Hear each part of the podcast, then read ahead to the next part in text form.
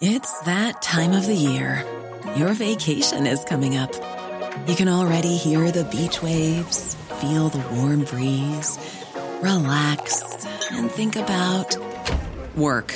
You really, really want it all to work out while you're away. Monday.com gives you and the team that peace of mind. When all work is on one platform and everyone's in sync, things just flow wherever you are. Tap the banner to go to Monday.com.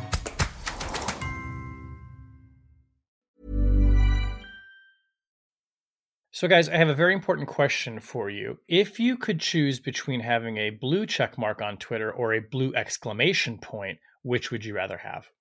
I actually want to have blue exclamation points not just on Twitter, but in life. Like, I want Oh. certain people to be sentenced to carry a blue exclamation point with them wherever they go to be publicly marked as bullshitters. Ooh, so they and they constantly look surprised while they're wearing it too. yeah, or it's just like, look out for this asshole. Like, I want Matt Lauer to have to carry a blue exclamation point wherever he goes. Ooh, I like it. I'd like like a blue uh, asterisk or something, right? Just like a little, you know, read the fine mm. print. Like a blue asterisk, like see below. Two asterisks if it's really, really straining belief. I get a blue mm. question mark. Okay. Just walk around confused all the time. Well, how would that be any different from your normal day? but everyone would know he's confused. Everyone knows already. Hello and welcome to Rational Security, the blue exclamation point edition. I just realized, does that mean this entire podcast episode is complete bullshit? No, this is the good kind of blue exclamation Oh, point. okay. It's a green exclamation point. It's going to earn a blue E for explicit. we we get a black E on many of our podcast episodes. So throw your question marks, your semicolons. Just let us have it. Does Podcasting bullshit even platforms. count as an expletive anymore? I mean, it's a real thing, and can more say it on real than you TV. know. oh well, then that's not explicit. Children can hear it at all hours of the day. Fucking bullshit then. Oh, Ben, we were Okay, doing now we so have our Damn it. Thank you, Ben. Shit. I'm here in the virtual blue exclamation studio with my good friends Ben Wittes, Tamar Cofman Wittes, and Susan Hennessey. Hi, guys. Hi. Shane. For those who for those who don't know yet, you'll you'll find this out in the episode. But uh, the blue exclamation point now equals serious problems with your facts, and you might want to check your facts, uh, which we're going to get into on the podcast this week. Uh, before I do that, did everyone have a good Memorial Day? Uh, sure. Well, the president wished us happy Memorial Day, and so of Was it on you know, Twitter? Yeah, so we had to have a happy Memorial Day because the president wished us one. Did it get a blue exclamation point? I don't think so, but I took you know a new cannon out and fired it, and so I I had a Oh. very good Memorial Day. You exclaimed. Yes, with emphasis. I feel like just like weekends are not different from weeks now, like holiday weekends, it's just all one blur. Yeah. Yeah.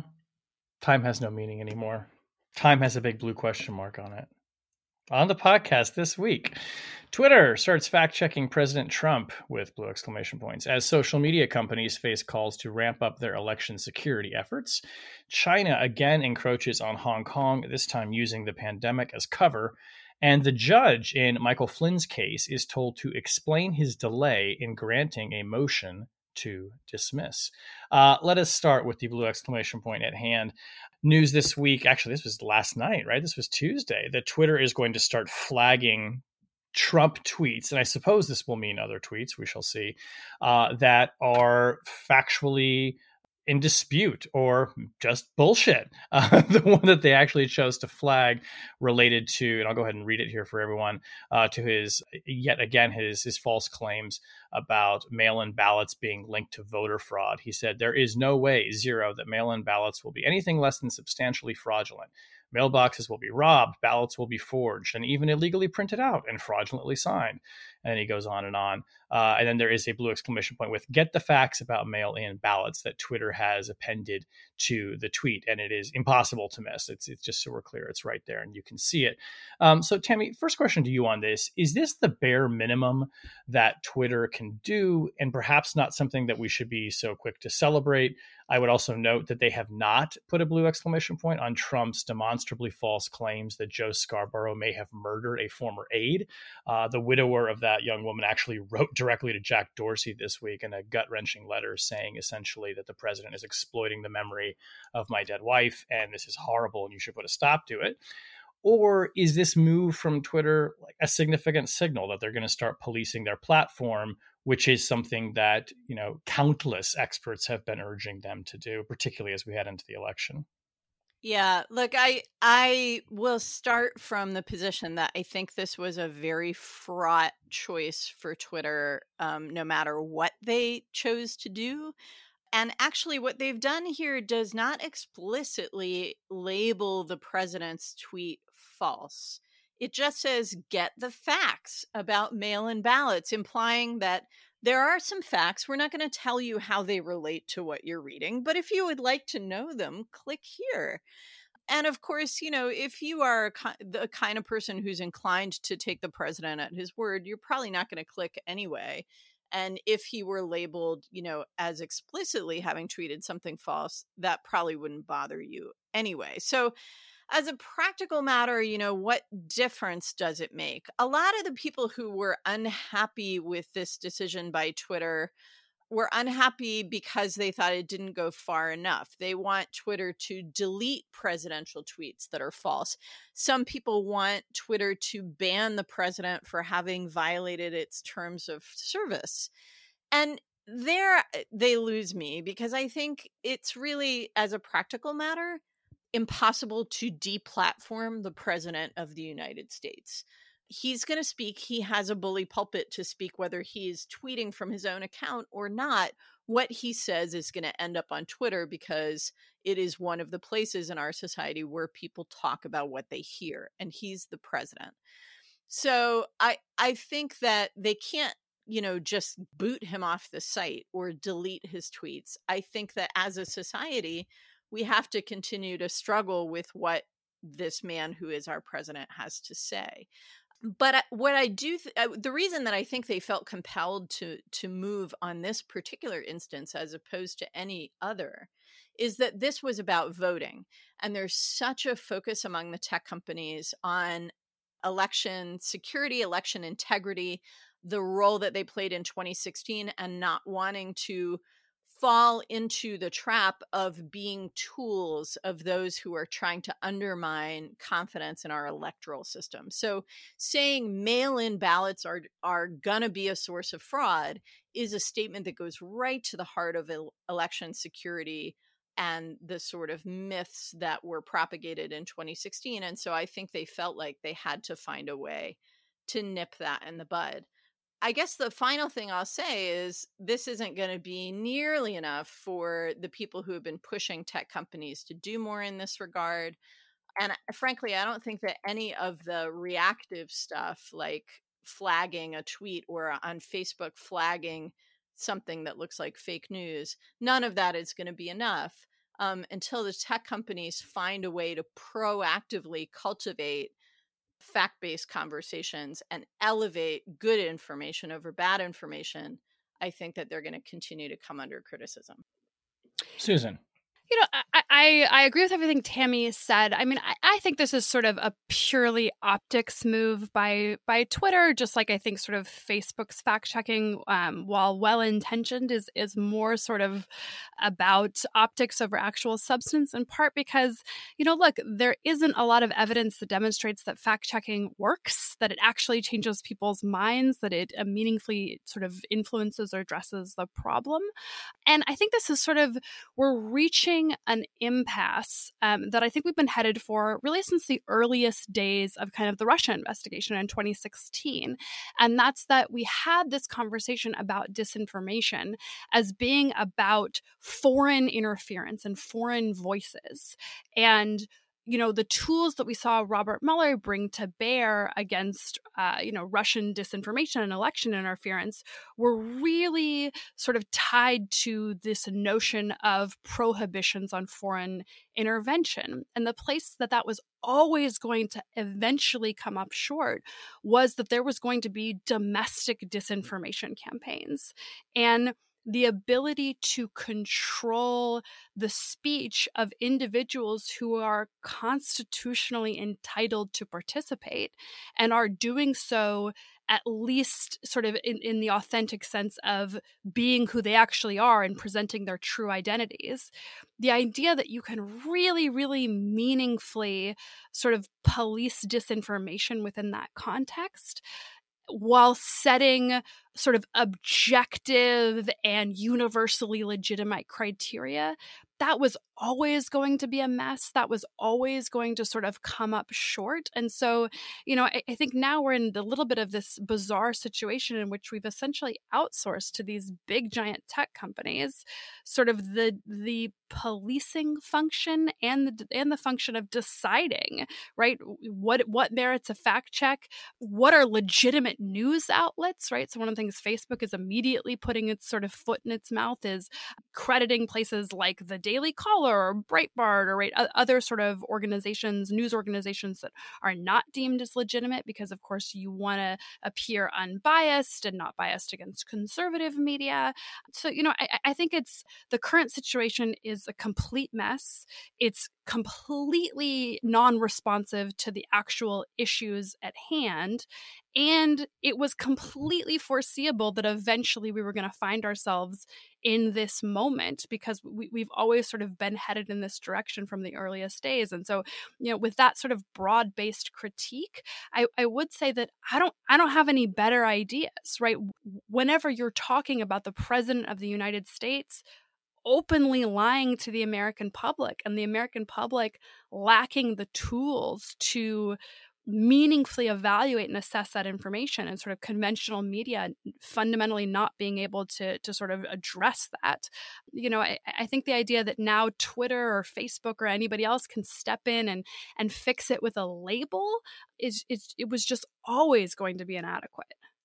So i have a i think dimmer view of what twitter did yesterday than the two of you guys do because to me what they have effectively done is they have set a standard now where any tweet that does not have a blue check mark, we have to say somehow does not rise to the level of falsehood that would warrant one. And so that includes, as Shane described, uh, scandalously lying about Joe Scarborough as a murderer. It includes the average tweet from the president to be honest as you know contains a false statement. And you know what twitter seems to be saying is that there's kind of multiple levels of falsity. Um, there's you know false but we don't care there's false but we care enough to slap a blue check mark so when when Trump tweets, which he did seven hours ago, apparently, Obamagate makes Watergate look like small potatoes. A statement for which there it contains layers and layers of falsehood in it. Obamagate, which of course doesn't exist, and it certainly doesn't make Watergate look like small potatoes. And Twitter does not put a blue check mark on that. What are they saying? and and so i think it is actually a little bit worse than than this i think what they're saying is that there's you know some level of falsehood that we will help the president propagate and some level of falsehood that will attach but we're not going to tell you what the standards are for for one versus the other and so you know the president's also 6 hours ago tweeted Psycho Joe Scarborough is rattled not only because of his bad ratings, but all of the things and facts that are coming out on the internet about opening a cold case. He knows what's happening. Now, how is that not worse than the one that they put a blue check mark on? uh, or blue uh, uh, exclamation mark on. So I I actually think it's sufficiently incoherent as to be misleading in the sense that the president could can plausibly say, "Well, Twitter doesn't think I'm lying about Joe Scarborough." Yeah, I think Ben's Ben's right that that is the absolute danger. I also think that so, you know, if we if we properly understand what they're doing here, they are flagging false facts specifically related to election procedure. That's what they've done here. And we have no evidence that they have an intention to do anything more than that. Going back to Susan's point about, you know, not having any better ideas about what Facebook or Twitter or these guys could do, I did want to flag this uh, story in the Wall Street Journal today that reports on an internal study and brainstorming group within Facebook about how they could cultivate more civil dialogue on their platform, how they could alter their algorithms and practices to reduce the extent to which they are contributing to polarization and divisiveness. And the Wall Street Journal article tells the story of how all of this was shelved because it had clear implications by way of reducing user engagement with the site and potentially threatening profits.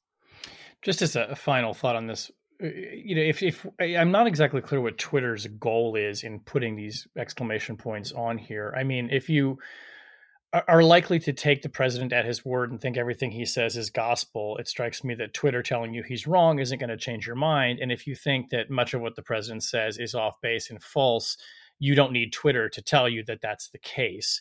Um, so it's just it's not entirely clear. But one thing I do want to note is um, if the effort was to somehow chasten the president from tweeting uh, outlandish and fake things, as Ben pointed out, it didn't stop him. And we should also note that he directly took aim at Twitter uh, yesterday uh, and said Twitter is now interfering in the 2020 presidential election. So he's saying that they are engaged in election interference.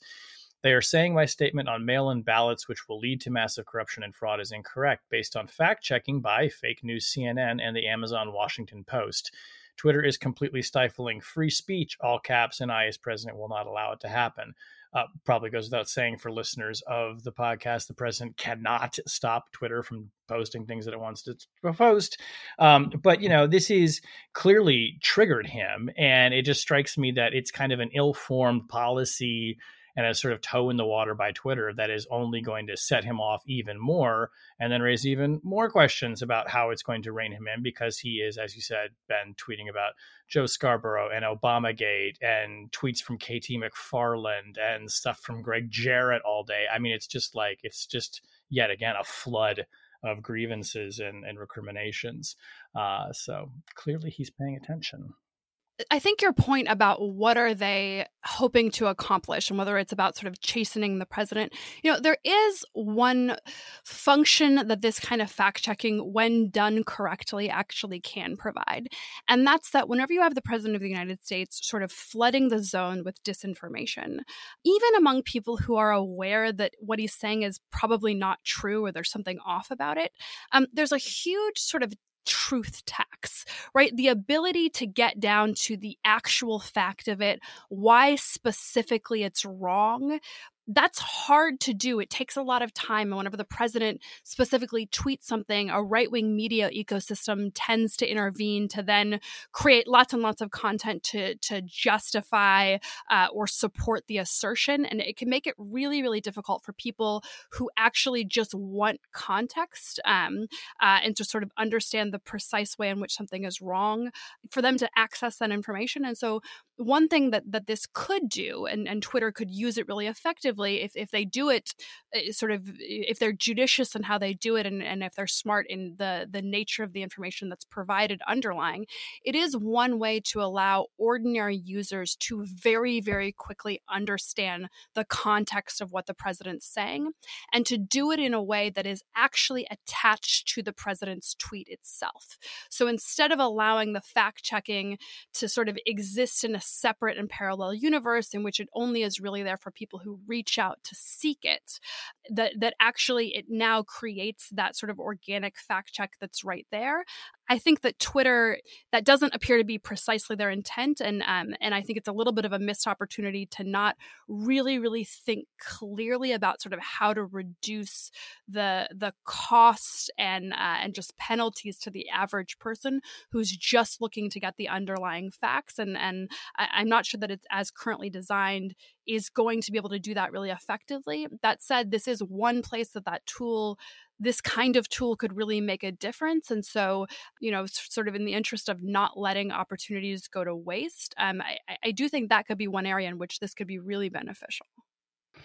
All right, let's talk about some place where freedom of speech is actually being suppressed. Ben, while the world is distracted with the pandemic, China is yet again moving in on Hong Kong taking a number of aggressive actions in the past week. This, of course, is following on China's attempts to rein in Hong Kong, which is supposed to enjoy significant autonomy from Beijing for a number of decades still to come.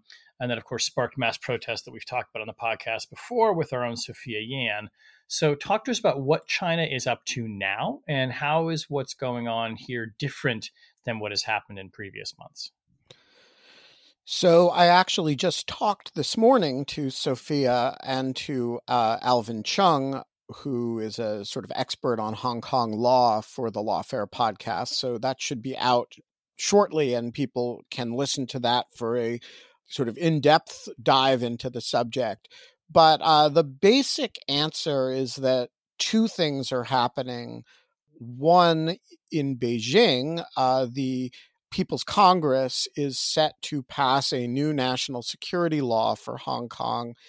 And that is in the Chinese sense of the word national security, which includes, you know, stifling political dissent and anything that is untoward from the point of view of the Chinese Communist Party, and uh, is a, I think, important in two ways. One is that the substance of the law is potentially very broad and very repressive, um, and uh, could really be used to, uh, and I think intent the the Chinese Communist Party intends to use it to really come down hard on dissent in Hong Kong.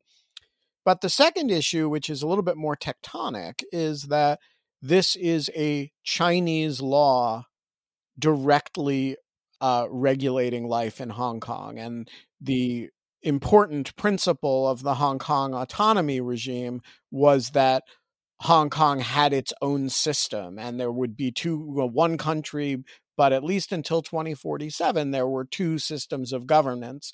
And Hong Kong had its own, maybe influenced by China, but passed by its own uh, city legislature. And this is, you know, a direct assault on that idea and a and an imposition of a law on Hong Kong uh, directly by the CCP. Uh, so that's the first law. Then the second law, which uh, is actually being considered by the Hong Kong legislature, is a law to criminalize the showing of disrespect to the Chinese national anthem.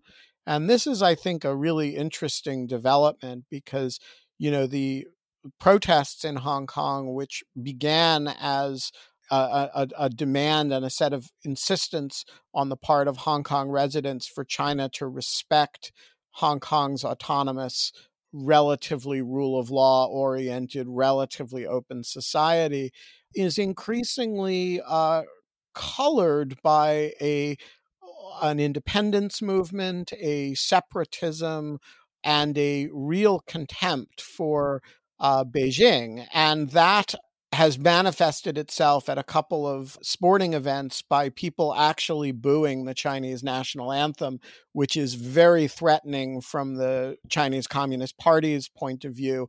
And so this is a, a, a I think, best understood as a, a, a direct attempt to make illegal the the show of non-fidelity to China as such.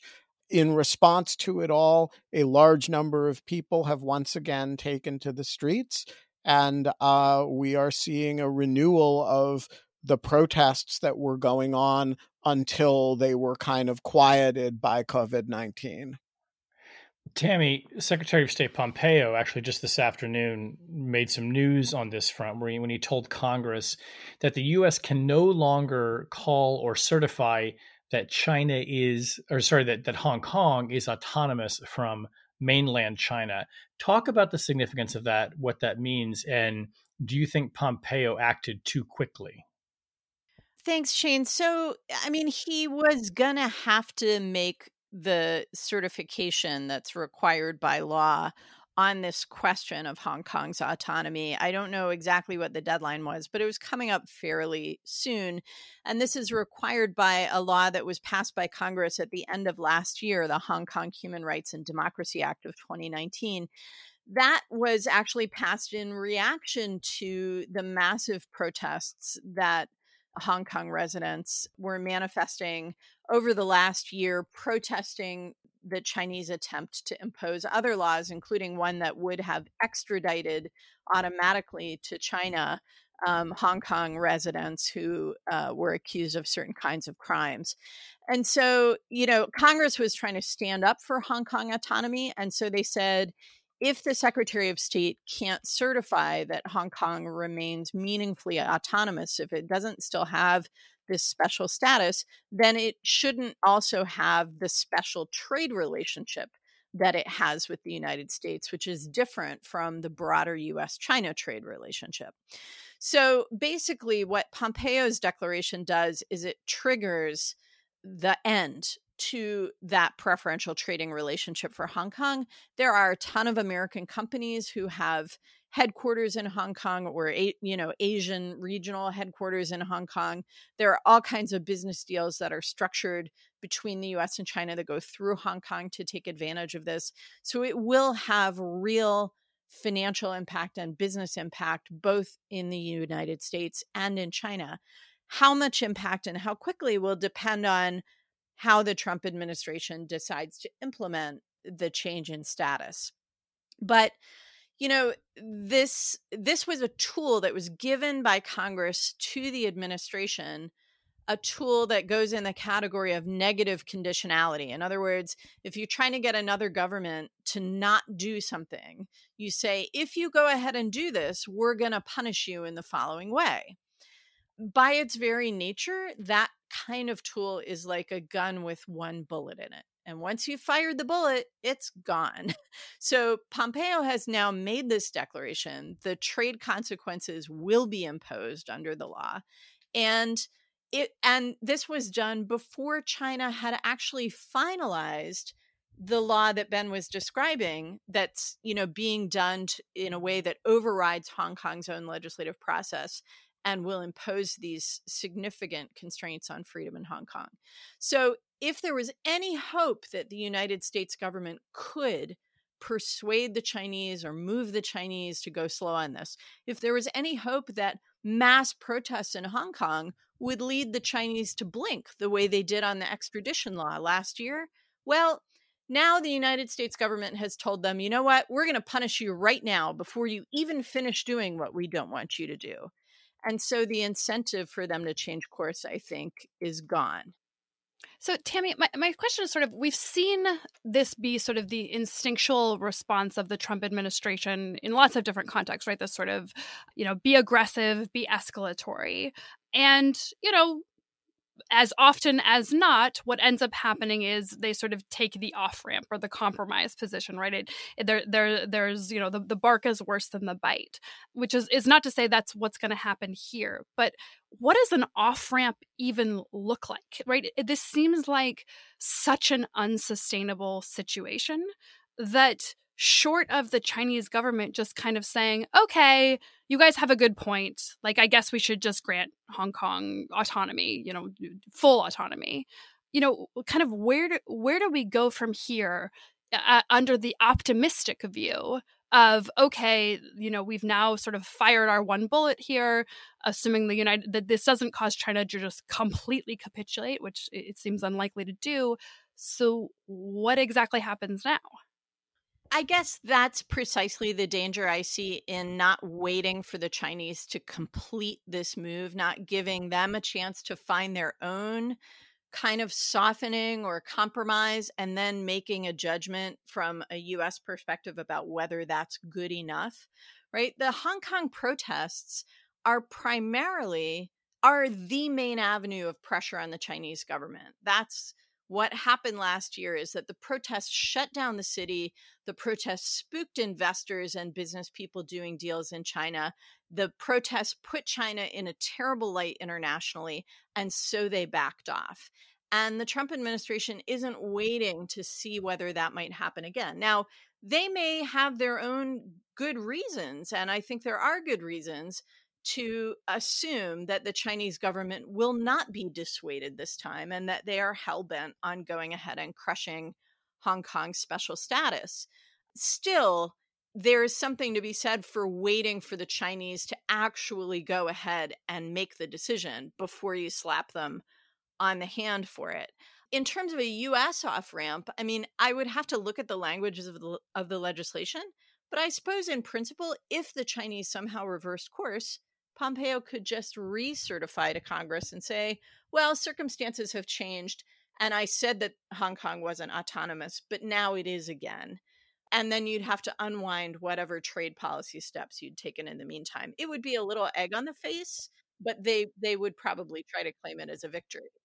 I don't think that's what the Trump administration will do. I think going by their typical pattern, this is one where we're going to cause them pain and make them beg for us to take it back. And it'll get wrapped up in the broader US China trade uh, negotiation, and Hong Kong could easily get traded away. I seldom disagree with my wife completely, but this is one of those times. The broad pattern of US and, for that matter, British engagement and British engagement here is probably more important than the US because the Hong Kong status is a matter of treaty law between or agreement between China and Britain. But the broad pattern of our engagement on this issue is that we have been way, way, way too deferential over a long period of time and way too cautious. And I think I don't, you know, I have not heard Mike Pompeo's actual speech, but I thought, uh, and I'm, as you know, I am not a big Mike Pompeo fan, but I actually think it is great to for the administration to get out in front of this uh, and make it very clear to China that there will be consequences for this, and they will involve the integrity of Hong Kong's status as an investment center and we will take away if they play this we will take away the status that enables hong kong to be what it is. And you know the chinese are not stupid and they know that that status can migrate to singapore. They know that there is nothing magical about hong kong. And for us to make very clear that yes you can assert you can you can win this battle you can assert your authority over Hong Kong, but it will be a Pyrrhic victory. This will be a husk of a rotting shell of Hong Kong, is a very important thing to do to make clear what the consequences are. And I commend Mike Pompeo for doing that. And I hope he has some good fudge to celebrate his uh, coming around to the, le- the bright side in addition, maybe he'll host a taxpayer-funded party. yeah, I think I think, and, I would like to like raise a, a, a, wedge of of marshmallow fluff fudge to him. Of um, a shriveled husk of fudge. Yes, exactly. I do think there is one other really important thing that the United States should get out in front of here, and and this is really going to be against the interests and instincts of the administration, but it's really important. If you want to put pressure on the Chinese on Hong Kong, asylum is a critical part of that.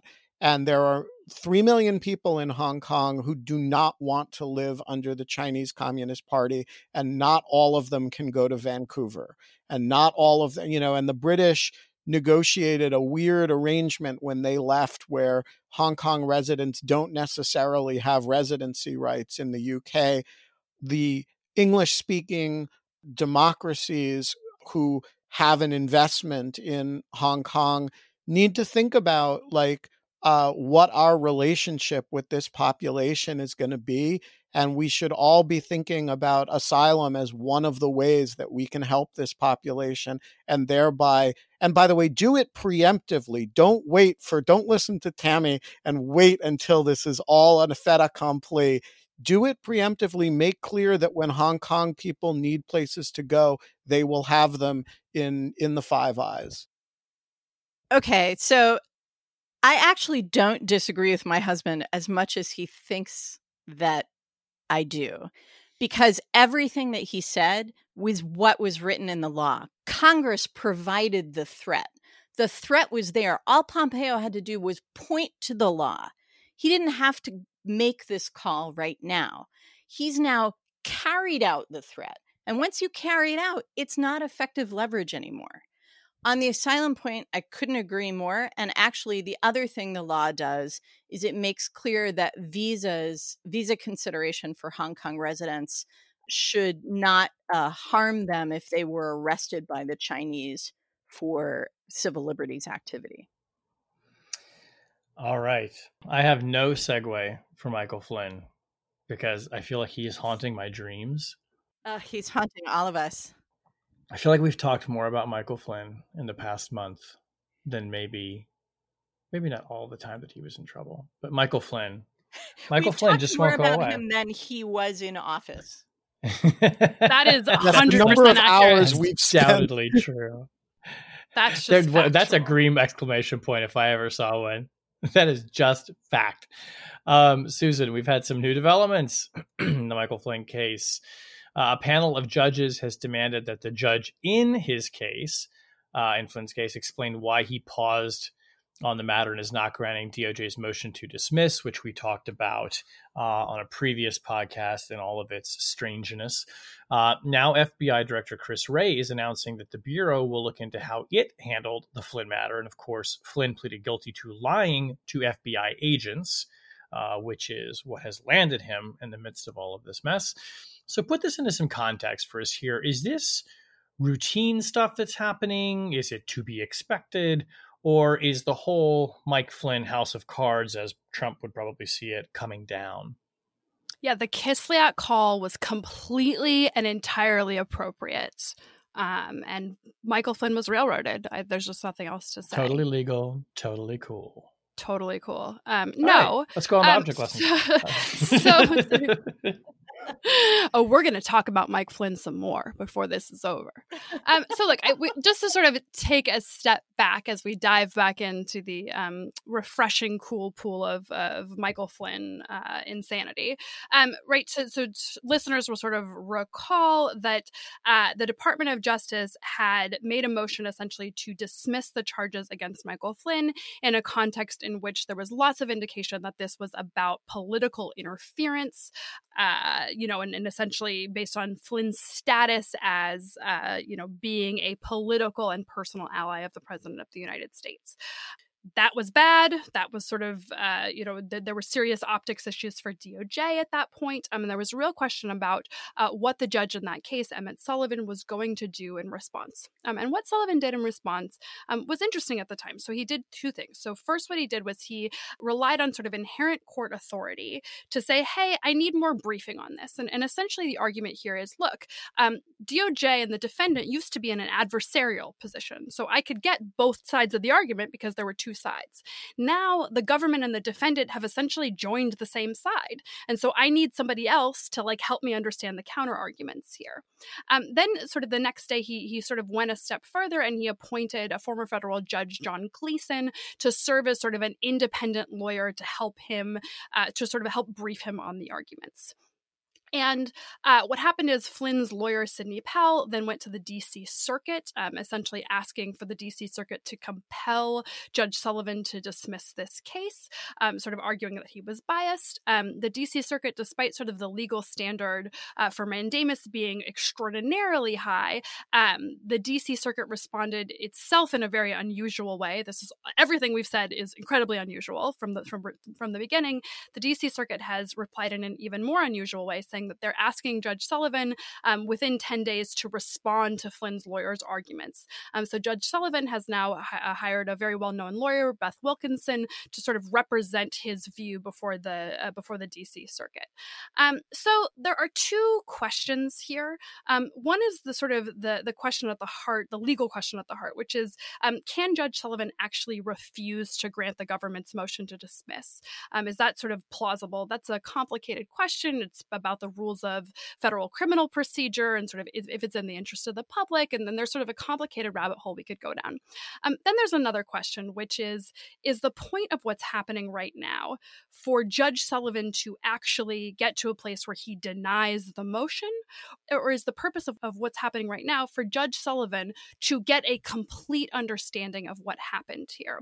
And, and I think that the position we're in right now has really, really bad optics. And, and I think bad optics for Sullivan as well, sort of hiring counsel, representing before the DC Circuit, appearing as though he's a litigant against the defendant. You know, the, the sort of the entire framing that this, uh, that the question here was whether or not a federal judge could compel DOJ to prosecute someone uh, uh, you know, when DOJ didn't want to do that.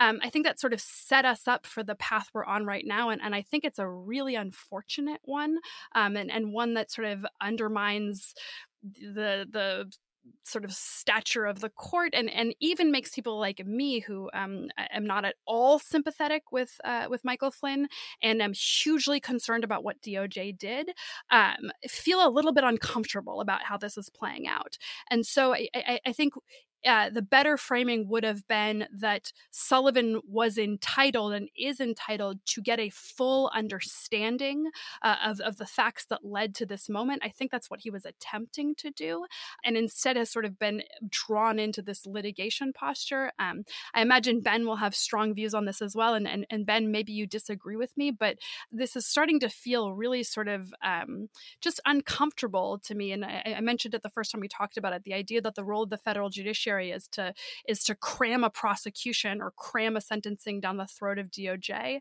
That's not really the job of the court. And so the more we get away from the role of the court is to get a full and complete understanding of the facts and conduct of the parties before them and into the role of the court is to ultimately decide if Michael Flynn is going to jail at this point you know, I the, the more we go down that second path, the the more fraught and complicated and uncomfortable it feels, at least to me.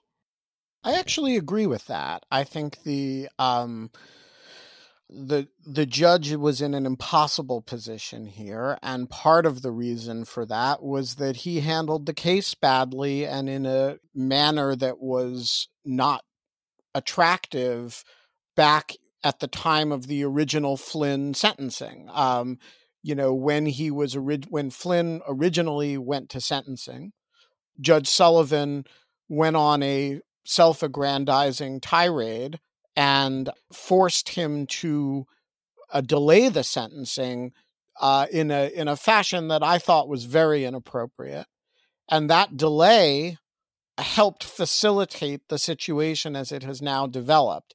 And so I think Judge Sullivan himself actually bears some responsibility for the fact that Flynn was not sentenced yet and that this whole situation developed. Then, you know, all that said, then Bill Barr pulls this incredible stunt. And I do think it is appropriate for the judge to want an explanation here and want to make sure this is not a corrupt deal that he should not allow to happen. But I do think that role is limited, and under the case law, I think his role here in is a pretty narrow one. And so his instinct to find out what's going on, I am sympathetic to, but his instinct to dictate whether Flynn gets prosecuted to the extent that he has that, if he has it, is probably not appropriate. And then the bizarre behavior of the DC circuit, which is, you know, really jumped the gun and asked for briefing on uh, something that is, I think, way premature, is itself upsetting. And so I think, you know, the behavior of the Justice Department here is very disturbing.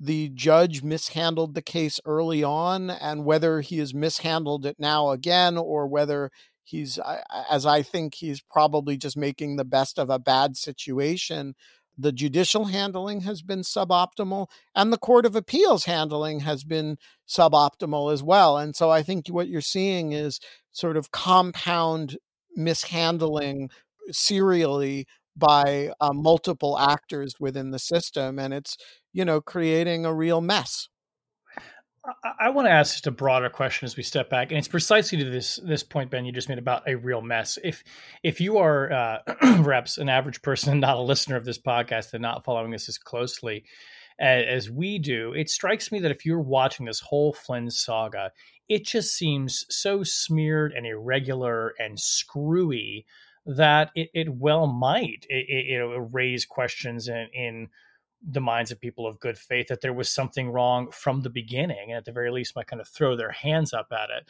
Um, I also wonder if that's not kind of what the administration would like to happen. I mean, Susan, what what what do you think about that? And then respond to some of Ben's points too.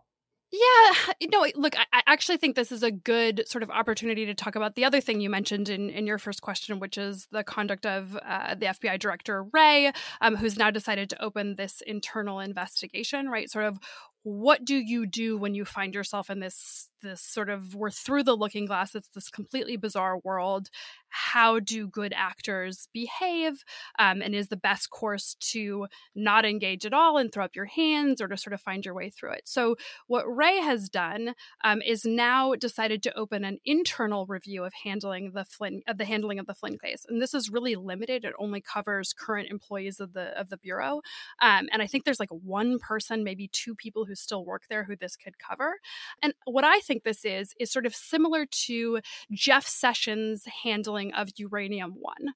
So remember whenever President Trump was sort of uh, you know pounding Twitter about this uranium one scandal and investigate Hillary Clinton. You know, what did Jeff Sessions do? He opened this kind of internal review that was clearly about being able to say he was looking into it, he was doing something, but actually was just kind of trying to bury it. And a little bit, this strikes me as maybe a similar move. This is a way for Chris Wray to sort of say that he's doing something and he's not ignoring it, but it's just kind of putting it into a process that, you know, it, you know either is is going to make a recommendation not to do anything or sort of not be especially consequential um, and sort of in the early days and in the in our youth youthful innocence of you know 2017 and uh, back when when old Jeff Sessions was the Attorney General, that seems almost sort of sh- like a shrewd way to handle the president, right? Kind of just process things and, and put things through these sort of ordinary processes and and make it look like the wheels of bureaucracy are spinning, but but really you aren't doing anything actually sort of damaging. And I think the lesson we've learned over the intervening three years is no, that actually is exactly what Trump wants, especially in this circumstance what he wants is to attempt to create the specter of there being investigations and him having been wronged and his sort of revenge tour against anyone who sort of was involved in the Mueller investigation. And and so I think that this is one of those those ways in which by convincing himself that he's not capitulating to political pressure, that's precisely what he's doing and, and it's going to be used for tremendously damaging ends. All right. Let's move on to my damaging ends. I have no idea what I'm talking about. Let's do object lessons. My ends are damaged. I have your ends are definitely, you know, we all look. My ends are damaged right now too. We all need haircuts. My ends justify the means. oh man, I'm gonna give a special punctuation mark for you today. ben, why don't you show your object first? My object is a 3D printed cannon, which my son made for me uh, as a collateral project of his mask printing project. And Gabriel decided he was going to make for me a 3D printed baby cannon that could actually fire. And yesterday he delivered it to me, and I tweeted it and Twitter erupted in an argument as to whether it looked like A, a blue cucumber, or B, a dildo. Um, Good thing we're already got the explicit rating. Wow. which I have to say Good was thing very is a ma- family podcast. was very mature um, It's Twitter. on the part of all the people who engaged in this argument. Um, I would just like to say that I love my blue cucumber um, baby cannon printed in plastic, and I intend to fire it, keeping a safe distance when I do. And uh, of course, rational security listeners will have the benefit of a video of it on Twitter. Hold on. I'm going to go look at this right now. Is it on your Twitter feed? It is. It was yesterday. Oh, no, that looks like, I mean, that looks like a microphone. Or Shane. Oh, wait. No, no, I brought it up. What What do you think, Susan? Ooh. I I don't even want to weigh in. Look, Yeah. Just gonna I mean, it doesn't not look like a dildo. Is all I'm saying. How does it? It doesn't. Ben, it doesn't have an opening. I mean, it's I not. I might not have thought that like th- that foul thought might not have come into my very pure mind on its own, but once it's been pointed out to me, it's very hard not to see. Well, I honestly would like to point out that all cannons can be said to look something like a dildo. No, no. Um, some- and a no, cucumber. something for that matter. Insofar as they are cylindrical. Next. Dear God, this is we really have not ventured into the realm of pornography on this podcast. Hey, you see what Just Twitter go with it. you? You see the influence it has? It's terrible. Hey, I was just talking about 3D printing and cannons. You guys took it in the filthy direction. You, you're the no, Susan. Rescue us from this now, please. Thank you. Okay, I have an object lesson as well. Um, and it's sort of an old one because I was off last week. Um, so I didn't get to do it in a timely manner. Um, but my object lesson is the new chairman of the SSCI, not Tom Cotton. And I just would like to congratulate not Tom Cotton as becoming the new chairman after Richard Burr stepped down because that is a win for everybody. And can I ask you, Susan, when you say not Tom Cotton, do you mean that the value of the individual Marco Rubio is not worth speaking about in and of itself? My point was that the only open question when Richard Burr was stepping down from the SSCI was was the chair going to be Tom Cotton or was the chair going to be not Tom Cotton?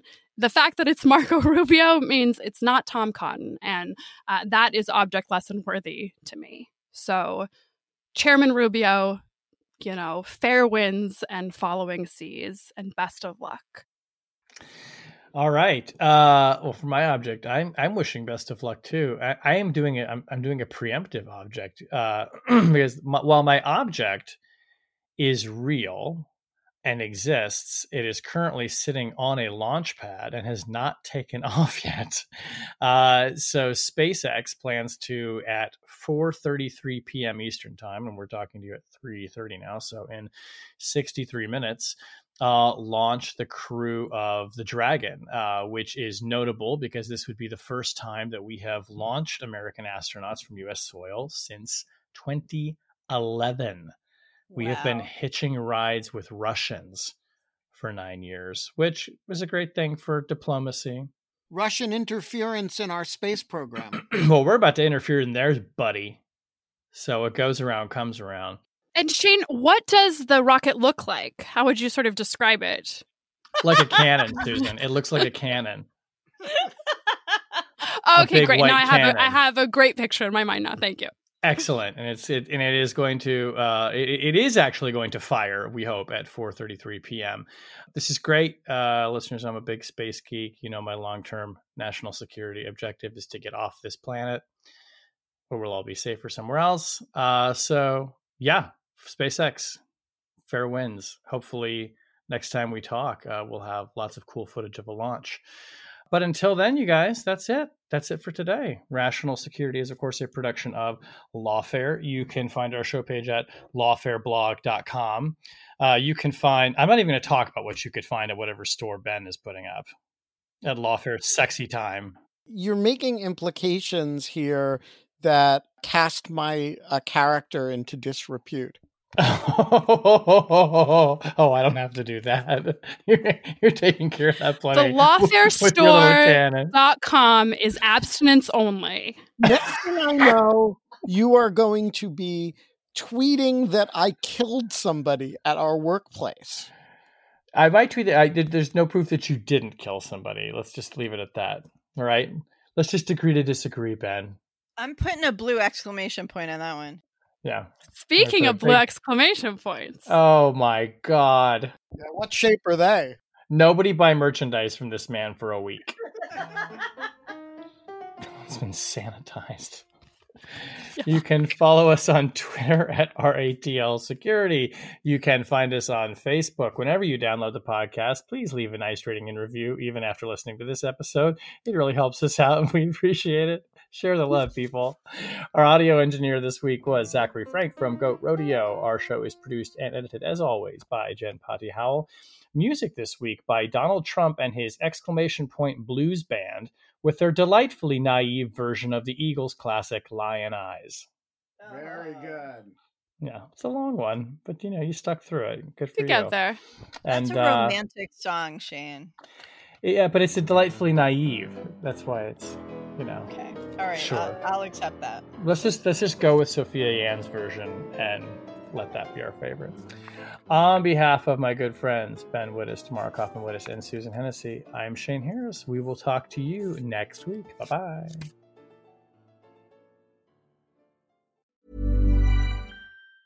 Hey, it's Danny Pellegrino from Everything Iconic. Ready to upgrade your style game without blowing your budget? Check out Quince. They've got all the good stuff shirts and polos, activewear, and fine leather goods, all at 50 to 80% less than other high end brands. And the best part? They're all about safe, ethical, and responsible manufacturing. Get that luxury vibe without the luxury price tag. Hit up quince.com slash upgrade for free shipping and 365 day returns on your next order. That's quince.com slash upgrade.